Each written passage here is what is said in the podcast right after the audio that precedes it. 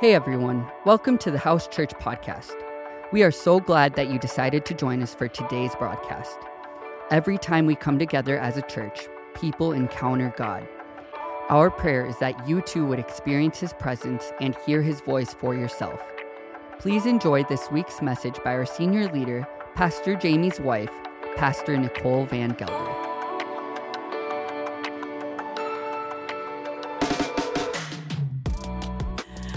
Pray and then I'm going to share something with you that's been on my heart. So, Father, I just thank you.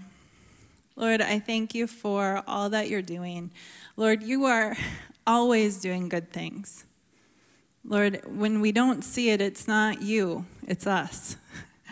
So I ask right now that you would open our eyes, that you would send your spirit to just blow off the dust of the world that we would be able to be refreshed, that we would have our spirits quickened within us, that we would be able to delight in the good things that you're doing in us and through us and all around us. And Lord, I just ask that this morning that you would speak to us and strengthen us and encourage us. I just pray this in Jesus' name. Amen. All right, so I am going to start out reading a bunch of scripture. Um, so I want to encourage you to turn there with me. I know they'll have it on the screen too. Um, and I'll just trust if I don't hear you turning, it's because you're using your Bible app like I do. I love that. Um, but it is going to be it is going to be a, a lot of scripture reading today because the Word is full of so much life and encouragement. And if we just slow down sometimes to take it in, the Lord does some really awesome stuff in our heart. So, Matthew 25, starting in verse 14. This is a parable, it's Jesus speaking, and he says this It is just like a man about to go on a journey who called his own slaves and entrusted his possessions to them. To one he gave five talents to another two, and to another one, each according to his own ability. And he went on his journey. Immediately, the one who had received the five talents went and traded with them and gained five more talents. In the same manner, the one who had received the two talents gained two more. But he who received the one talent went away and dug a hole in the ground and hid his master's money. Now, after a long time, the master of those slaves came and settled accounts with them. The one who had received the five talents came up and brought five more talents, saying, Master, you entrusted five talents to me. See, I have gained five more talents. His master said to him, Well done, good and faithful slave. You were faithful with a few things. I will put you in charge of many things. Enter into the joy of your master. Also, the one who had received the two talents came up and said, Master, you entrusted two talents to me. See, I have gained two more talents. His master said to him, Well done, good and faithful slave. You are faithful with a few things. I will put you in charge of many things. Enter into the joy of your master. And the one also who had received the one talent came up and said, Master, I knew you to be a hard man, reaping where you did not sow, and gathering where you scattered no seed. And I was afraid and went away and hid your talent in the ground. See, you have what is yours. But his master answered and said to him, You wicked, lazy slave. You know that I reap where I did not sow, and gather where I scattered no seed. Then you ought to have put my money in the bank, and on my arrival I would have received my money back with interest. Therefore, take away the talent from him and give it to the one who has the ten talents. For to everyone who has, more shall be given, and he will have an abundance. But from the one who does not have, even what he does have shall be taken away. Throw out the worthless slave into the outer darkness. In that place there will be weeping and gnashing of teeth. This is quite a cheery parable to start off a Sunday morning with, right? um, I hate this chapter. Uh, I, you know, I have loved the Bible since I was little. I have spent a lot of my life reading it. And this is a chapter that every time I read it, um, there's always a little bit of fear that comes into my heart. And I just want you to know that fear isn't always bad, but it depends on what kind of fear it is. And it's interesting to me the different viewpoints in this parable of that last slave and his master. Because the slave is saying, Hey, I knew you were a hard man. I know that you reap where you don't sow, that you gather where you scattered no seed, and I was afraid. I didn't want to screw up. I didn't want to lose what you had given me. I didn't feel up to the task, so I hid. You know, he reacted in fear. I think a lot of us can identify with that. A lot of us might have compassion when we see somebody in that situation because we've been there ourselves. It kind of reminds me a little bit of Adam and Eve in the garden. You know, after they sin and then they hear the Lord walking in the garden, and all of a sudden there's a fear that grips them and they hide from Him. Like, I'm just going to be honest and tell you, I've been there. I've done that. You know, like I've I've done something wrong, known I did something wrong, and instead of running to the Lord, I hide from him as though there is some place I can go where he's not going to find me. you know? And so I have compassion when I hear about this this slave and he he has fear and he hid. But the master does not have compassion on him. The master says to him, you wicked and lazy slave. Ouch, right? You wicked and lazy slave. And there's something about this that is really interesting to me, and it's the word lazy there. You know, he the the slave himself is saying, I was afraid. But this is really a picture of not just being afraid, it's about feeling overwhelmed and so you shrink back. That's what that word actually means. I was given this opportunity and it overwhelmed me. I didn't know what to do with it, or maybe I knew it was bigger than what I wanted to contribute. I knew it was going to require something of me, and I didn't really want to give what it was going to require. And so I shrunk back from the opportunity. So the master is saying you're wicked and you're lazy and the slave was saying I was afraid, but he wasn't just it wasn't just a normal fear, it was an overwhelming sense. You know, it was I don't know if I want to give what's being required of me. And so what does he do? he hides. He does nothing. He does the very least possible thing that he can do. He tries to preserve what he's been given and he adds nothing to it. And what does the master call him? He calls him worthless. He is good for nothing. He is offering no profit. This is harsh, right? Why? Why is this such a big deal to the master? I'm going to assume from your silence that you're all busy contemplating your life like I do when I read this, and that's okay.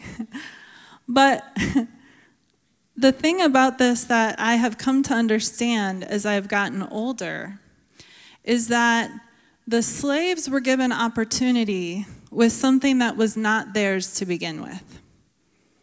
This master had given his very own possessions as an opportunity to his slaves, to his servants. He had given, if you will, his kingdom. He was entrusting them with it. He was going away and he was saying, In my absence, I want you to do with my possessions, with my kingdom, what I would do if I were here.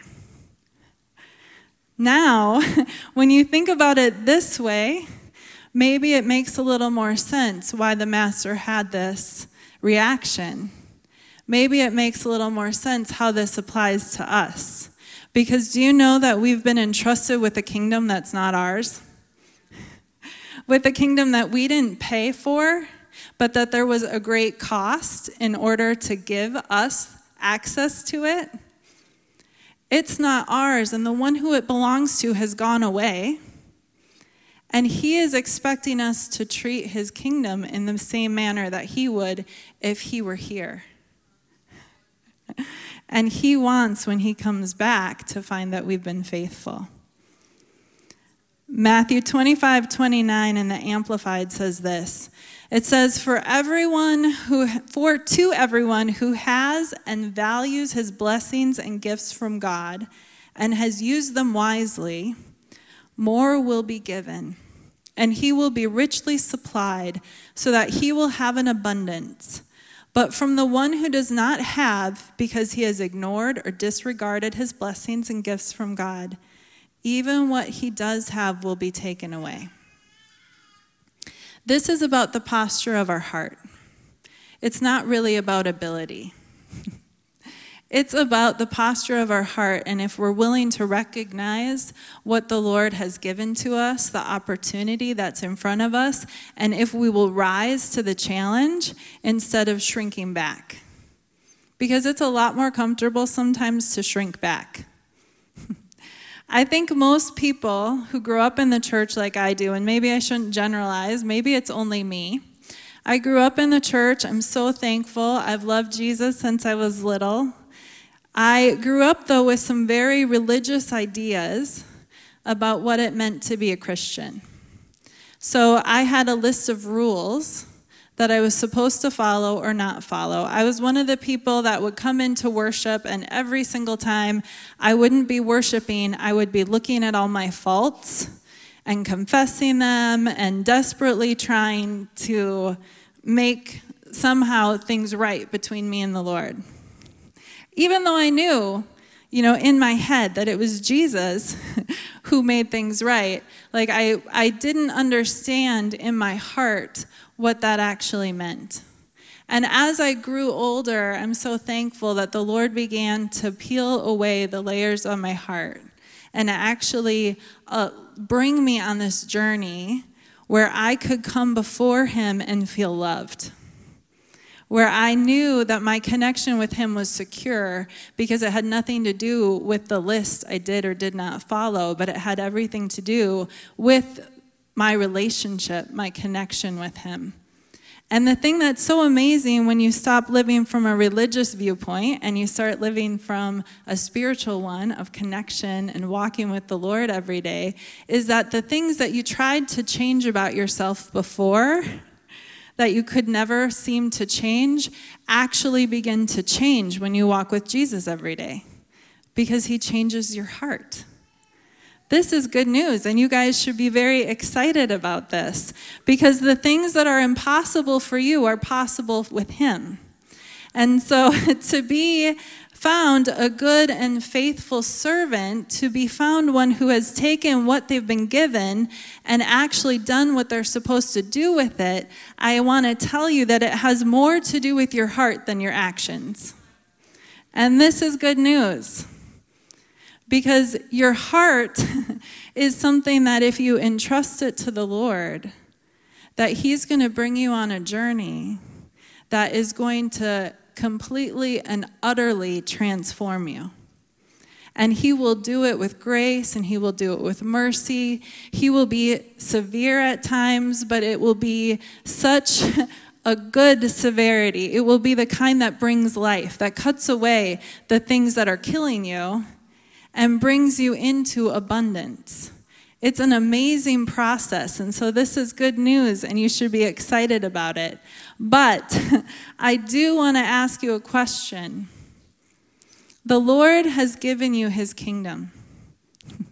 You get to fully embrace it, you get to be a part of it, you get to partake in all of it. And my question is what are you doing with what you've been given? We all want to be in the first category those who value and use our talents and are entrusted with more as a result. But the question then is how do we do that? How do we live? How do we position ourselves? What do we do practically with our lives that will determine that we're found faithful when the Lord comes back? These are daunting questions, and it's easy to be overwhelmed by them. But I want to tell you if you're feeling overwhelmed in this moment, don't hide. That was the mistake of the third slave. He got overwhelmed and he shrunk back. But this is a day, my friends, to step forward. and the really good news is that Jesus gives the answer to how do we do this if we just keep reading a little bit. You know, in our Bible, a lot of times it will separate things out with titles, and we think sometimes when we read it that it's a completely different train of thought or a different thing. But that's not true. So Jesus is telling this, this parable, and then right after that, this is what he says, picking up in verse 31. When the Son of Man comes in his glory, and all the angels with him, then he will sit on his glorious throne. All the nations will be gathered before him, and he will separate them from one another, as the shepherd separates the sheep from the goats. And he will put the sheep on the right and the goats on the left. Then the king will say to those on his right, Come, you who are blessed of my Father, inherit the kingdom prepared for you from the foundation of the world. For I was hungry, and you gave me something to eat. I was thirsty, and you gave me something to drink. I was a stranger, and you invited me in, naked, and you clothed me. I was sick, and you visited me. I was in prison, and you came to me. Then the righteous will answer him Lord, when did we see you hungry and feed you, or thirsty and give you something to drink? And when did we see you a stranger and invite you in, or naked and clothe you? When did we see you sick or in prison and come to you? And the king will answer and say to them, Truly I say to you, to the extent that you did it to one of these brothers of mine, even the least of them, you did it to me. Then he will also say to those on his left, Depart from me, accursed ones, into the eternal fire which has been prepared for the devil and his angels. For I was hungry, and you gave me nothing to eat. I was thirsty, and you gave me nothing to drink. I was a stranger, and you did not invite me in. Naked, and you did not clothe me. Sick and in prison, and you did not visit me. Then they themselves will also answer, Lord, when did we see you hungry? or thirsty or a stranger or naked or sick or in prison and did not take care of you? Then he will answer them Truly I say to you, to the extent that you did not do it to one of the least of these, you did not do it to me. These will go away into eternal punishment, but the righteous into eternal life. It just keeps getting better, huh? Hmm. All right, these are connected thoughts. Jesus is talking about the slaves who were entrusted with talents and how they were expected to increase what they had originally been given. And then he goes on to talk about who gets to inherit his kingdom. And they're the same thought. He is saying to you, you know, who inherits the kingdom? It's those who fed the hungry, gave a drink to the thirsty, invited strangers in, clothed those who needed it, visited the sick, those in prison, and so on, right? So, in other words, who inherits the kingdom? Those who had who did good when they had the opportunity to do it. Jesus gave us access to his kingdom. And the way we inherit his kingdom fully at the end, when we stand before him and we give account for our life, it has more to do with the little things we do than the things that may seem so big and important from our perspective. Because the ones who are faithful are the ones who do the small acts of kindness when the opportunity comes. In James 2, starting in verse 14, it says this Brothers and sisters, it doesn't make any sense to say you have faith and act in a way that denies that faith. Mere talk never gets you very far, and a commitment to Jesus only in words will not save you. It would be like seeing a brother or sister without any clothes out in the cold and begging for food and saying, Shalom, friend, you should get inside where it's warm and eat something, but doing nothing about his needs leaving him cold and alone on the street. What good would your words alone do? The same is true with faith. Without actions, faith is useless. By itself, it's as good as dead. I know what you're thinking. Okay, you have faith and I have actions. Now let's see your faith without works, and I'll show you a faith that works. Don't you realize that faith without works is useless, like a glove without a hand or a hat without a head? Do you think that just believing there's one God is going to get you anywhere? The demons believe that too, and it terrifies them. The fact is, faith has to show itself through works performed in faith. If you don't recognize that, then you're an empty soul. Wasn't our father Abraham made right with God by laying his son Isaac on the altar? The faith in his heart was made known in his behavior. In fact, his commitment was perfected by his obedience. That's what scripture means when it says Abraham entrusted himself to God and God credited him with righteousness. And living a faithful life earned Abraham the title of God's friend. Just like our father in the faith were made right with God through good works, not simply by what we believe or think. Even Rahab the prostitute was made right with God by hiding the spies and aiding in their escape. Removing action from faith is like removing breath from a body. All you have left is a corpse. Yeah, see? You guys are starting to get cheerful. I promise this is good news. are you ready for a picnic or what? Okay. this is the thing. When it talks about how Abraham's behavior, it says his commitment was perfected by his obedience, at least in the version that I read. But that isn't, that's about being made complete. So, what this passage is saying is that your faith is made complete in you by the way that you behave. It's not just about coming to know something in your head, it's about actually living it out every single day. It's about actually allowing the Lord access to every part of you so that He is breathing into you, so that He's teaching you, so that He's like leading you, and you're doing the little things in front of you because as you do them, something happens and you begin to change. This is how your faith grows. It's really, really good to spend time in the Bible. I love the Bible. I've already mentioned that. I've loved it since I was young. It's one of my favorite books to read. I rarely read it and don't find something from it that fuels me. It's an amazing thing, and I encourage all of you to fall in love with Scripture if you haven't yet. but it isn't correct theology that's going to save me. It's not correct theology that's going to save me, it's Jesus.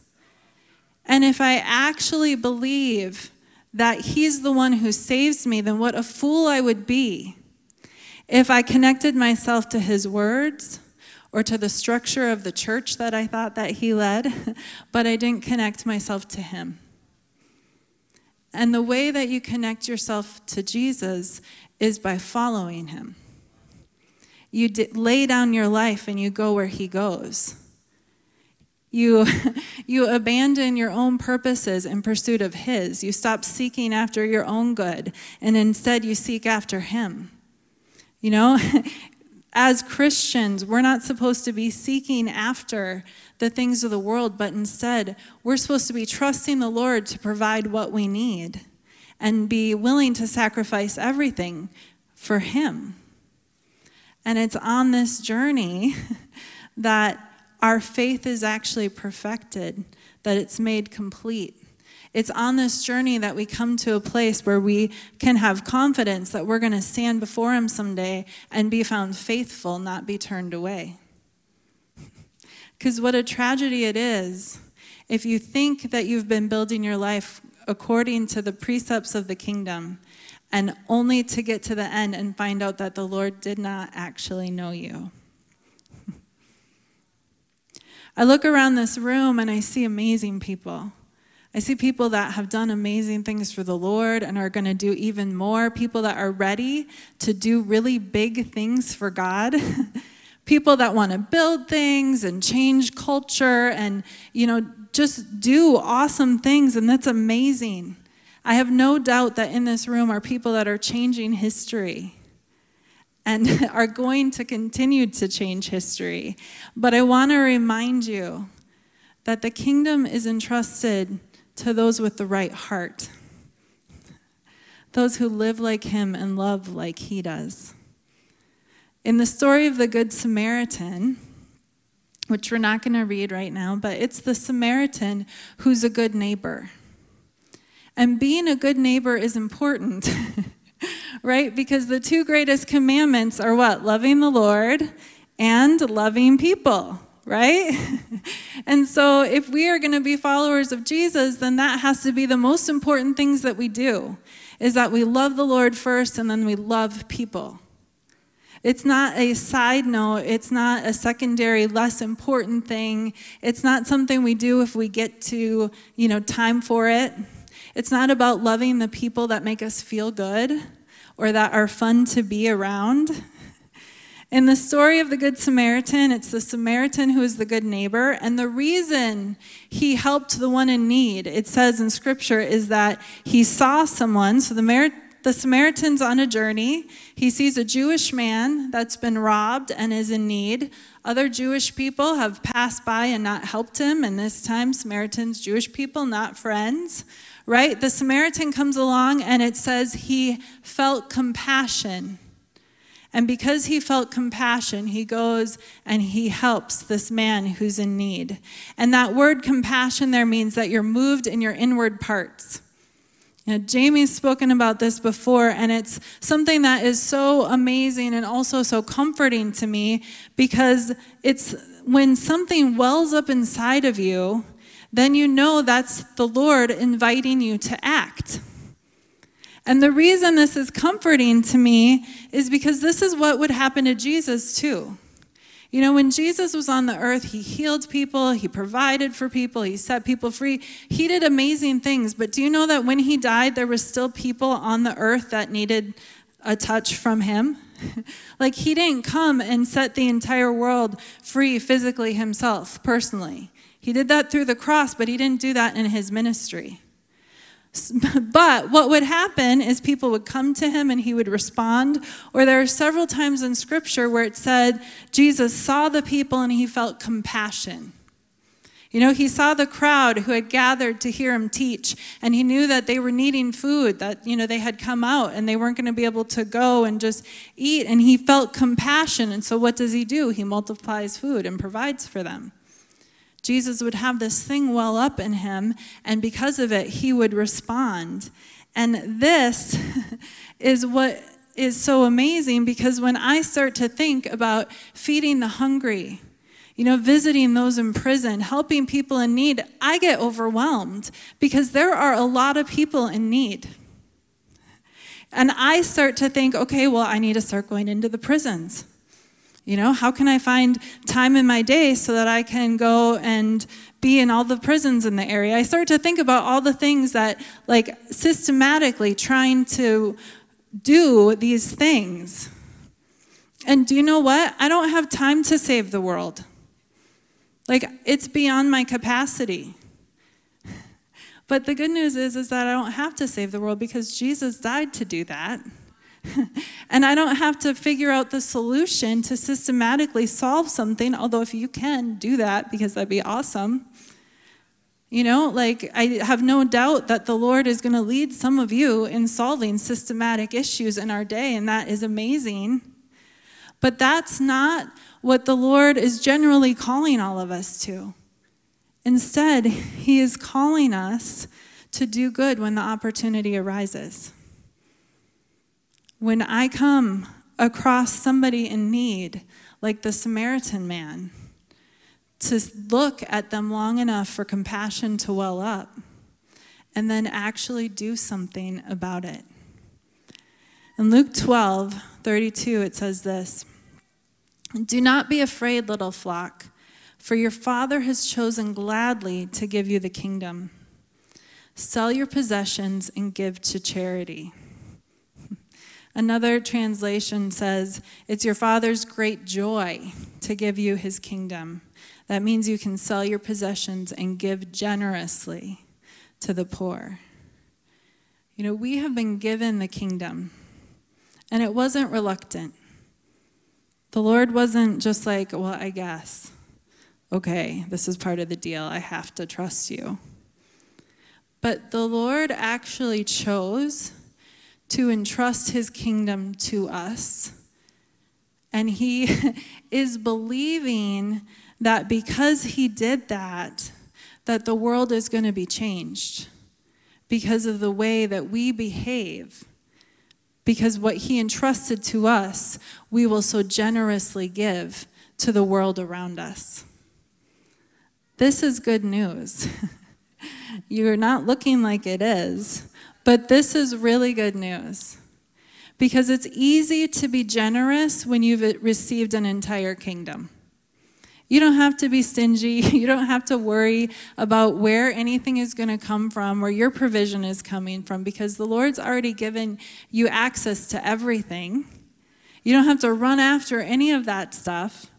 But instead, you get to freely give, knowing that the Lord's taking care of you, and so you can be a blessing to anybody you encounter. The most difficult part of this, I don't think, is generosity. I think it's the speed of our life.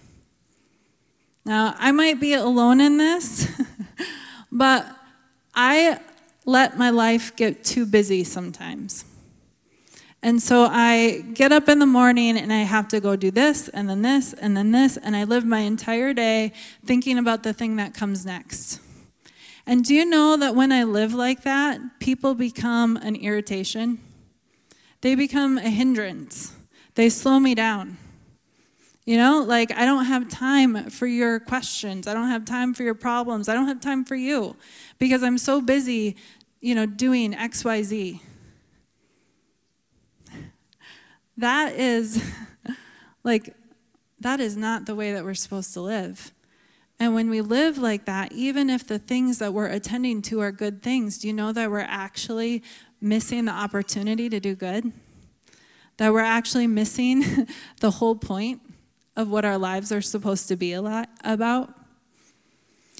This summer, I really felt it in my heart. Like I had this thing where I was like, I need to learn to garden. Who in here likes to garden? Oh, a lot of you. Good, you could teach me things. I have never been a gardener. And we have a really beautiful backyard. I love it. It is the favorite part of my of our home. Um, it's not at all because of me. It's because of my amazing husband. Also, my brother-in-law is a landscaper, so that helps. Um, but I love being outside in our yard. You know, when Jim said that the weather had gotten nicer, I was thinking, what do you mean nicer? Like 90s, my jam, love it. Sit outside in the sun, bake. I do use sunscreen, just so you know. Um, but I love being outside, but I don't love growing things. When we lived in Germany, um, our house, this is a totally true story. We lived in this old, old farmhouse, and it had these really big windows in the kitchen. And I, when we first moved in, it was springtime, and I lined these big windowsills with some plants just to add some color and kind of brighten things up a little bit. Well, that, as, as the weather got cold, and the part of Germany we lived never really was hot, um, but when it got really cold, the plants froze. And it was actually really awesome because you couldn't tell they were dead. I never had to water them or anything. And it just like, I mean, it didn't last the whole three years, unfortunately, but that first like winter, our kitchen looked really pretty and it looked like I knew what I was doing. But if you looked close enough, you saw that they were actually frozen to death. so that was kind of my experience growing plants, okay? Um, and this summer, I just had it, this thing where I was like, I just feel like I'm supposed to grow things. And I said to my brother in law, like, I want to get some rose bushes. And like four times, he said to me, like, you know, you have to take care of them, right? like, they actually, like, you're going to have to, rec- like, you're going to have to do stuff. And he would kind of walk me through, and I'm like, no, no, I know. I, but I want some rose bushes. And so I think kind of reluctantly, he got me some rose bushes. So we have some rose bushes in our yard, and I have kept them alive. Thank you. Remarkably, he checks them every time he comes over, you know, and I think he's been kind of amazed. But so far, they're alive. And I also got this deck box where I'm growing, you know, just some like peppers and herbs and things like that. And every time we use them in one of my recipes, like I say to the kids, Isn't this extra good? You know, and they're like, oh, is this your basil? yeah. like it's so good, right? I have some green tomatoes on a plant. Like so this is my the extent of my growing experience. I keep saying to the kids I'm practically a farmer, but the truth is I'm not. But the whole point and why I'm sharing this with you is because the reason I felt it so strongly that I was supposed to do this is because I knew my life was going too fast. I knew I was making bad choices. And I felt like the Lord was inviting me into slowing down. And I have this thing in my mind where if I don't have enough time in the morning to like water some of my plants and kind of look over things and have time to do that at the end of the day, then I'm not doing something right. Because I'm not supposed to wake up in the morning and start going and go to sleep at night and that be the first time that I stop. And I want to tell you that I'm not being totally successful. Things are growing, but sometimes it's in spite of me. It's because I haven't done anything, but we've gotten rain, you know, or someone else has taken care of something. I'm not there yet. I know that the Lord is still working on me because I still sometimes grab hold of things that are not that important and treat them as though they are, and treat the people the opportunities to actually do good as though they're lesser to me accomplishing my to do list. And when I live like that, I'm failing. I've never gone to the Lord and had Him go, um, just a minute, I'm in the middle of something. You know, and, and I know sometimes I'm not trying to heap shame or blame on anybody. I know sometimes those things are unavoidable. You know, I have eight kids. I have a job. I homeschool. Like, I have things on my plate that are important and that I have to do, that I'm responsible for. But what a pity if I am a homeschooling mom who gets irritated when my kids slow down my process. Right? Because isn't the whole point supposed to be about them? So I'm not trying to discourage you this morning, believe it or not. This is supposed to be a friendly reminder and hopefully an encouragement that it actually matters the way we live our daily life. This is really good news because it can take the weight off of you having to figure out how to save the whole world. Just trust that Jesus did that. You don't have to figure it out, but what you do have to do is you have to choose to live every day in tune with Him. You have to notice. You have to notice the people around you, but also you have to notice when the Holy Spirit is nudging you and that compassion wells up, because when that happens, that's the Lord's invitation to do something. And you're not going to experience that when there's, you know, a, with every need in the world. But you're going to experience it when the Lord is saying, Hey, I gave you something that can help in this moment. Hey, do you see that person over there? Do you notice them? Do you feel that compassion in my in your heart? That's me. And I'm asking you to be the one who would give the kingdom to them because I've given it to you so generously. This is really good and exciting news because not only does it mean that we're going to live lives faithfully and be found faithful, but it also means that we get to be a part of what the Lord is doing here. That we get to be a part of the most important things. If we live our life like this, then we are going to change the world. We may not realize it at the time, but by the time we get to the end of our life, we'll have seen as the kingdom has been multiplied everywhere we go because of the small acts of good that we did to people when the opportunity came. You guys, please stand.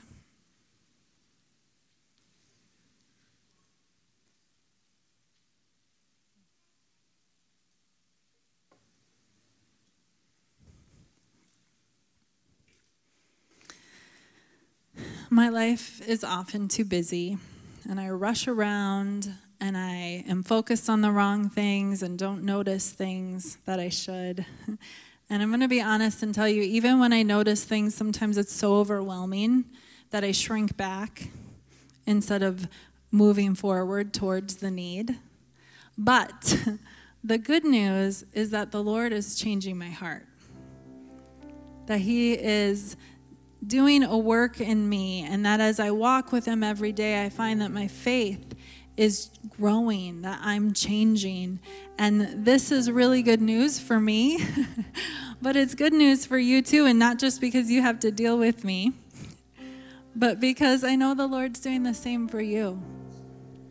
That as you make room for Him and for people, that you're going to find this amazing thing taking place where your faith is perfected, where it's completed, where you become more mature, where you're entrusted with more because you've been faithful with what you've been given. And this isn't something to shrink back from or to feel overwhelmed. This is something to celebrate. Because Jesus has chosen you to give his kingdom to.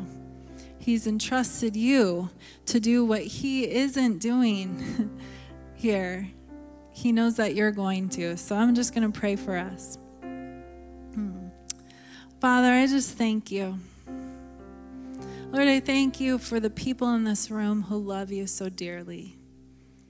Lord, I thank you that their hearts are already pure and they're already seeking after you. And, and Lord, on behalf of all of us right now, I just want to repent for the times that we get distracted, that we hold things that aren't important as though they are, that we treat things that are important as though they're not.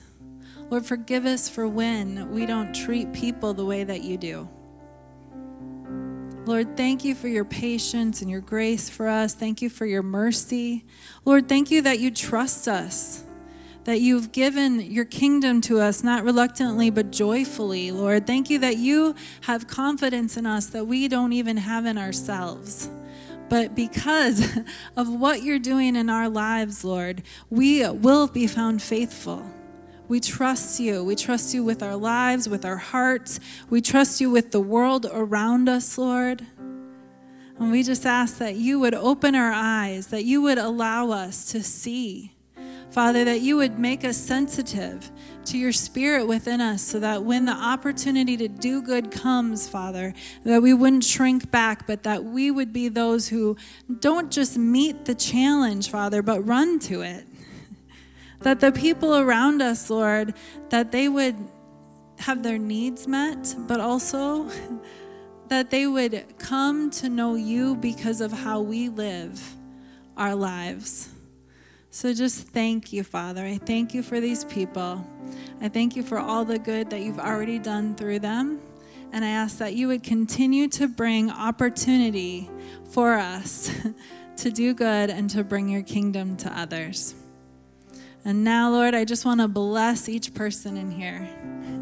Lord, may your smile be upon them this week. May this word not be a heavy one, but may there be a lightness and a joy that comes when they realize, Lord, just what you've given to them.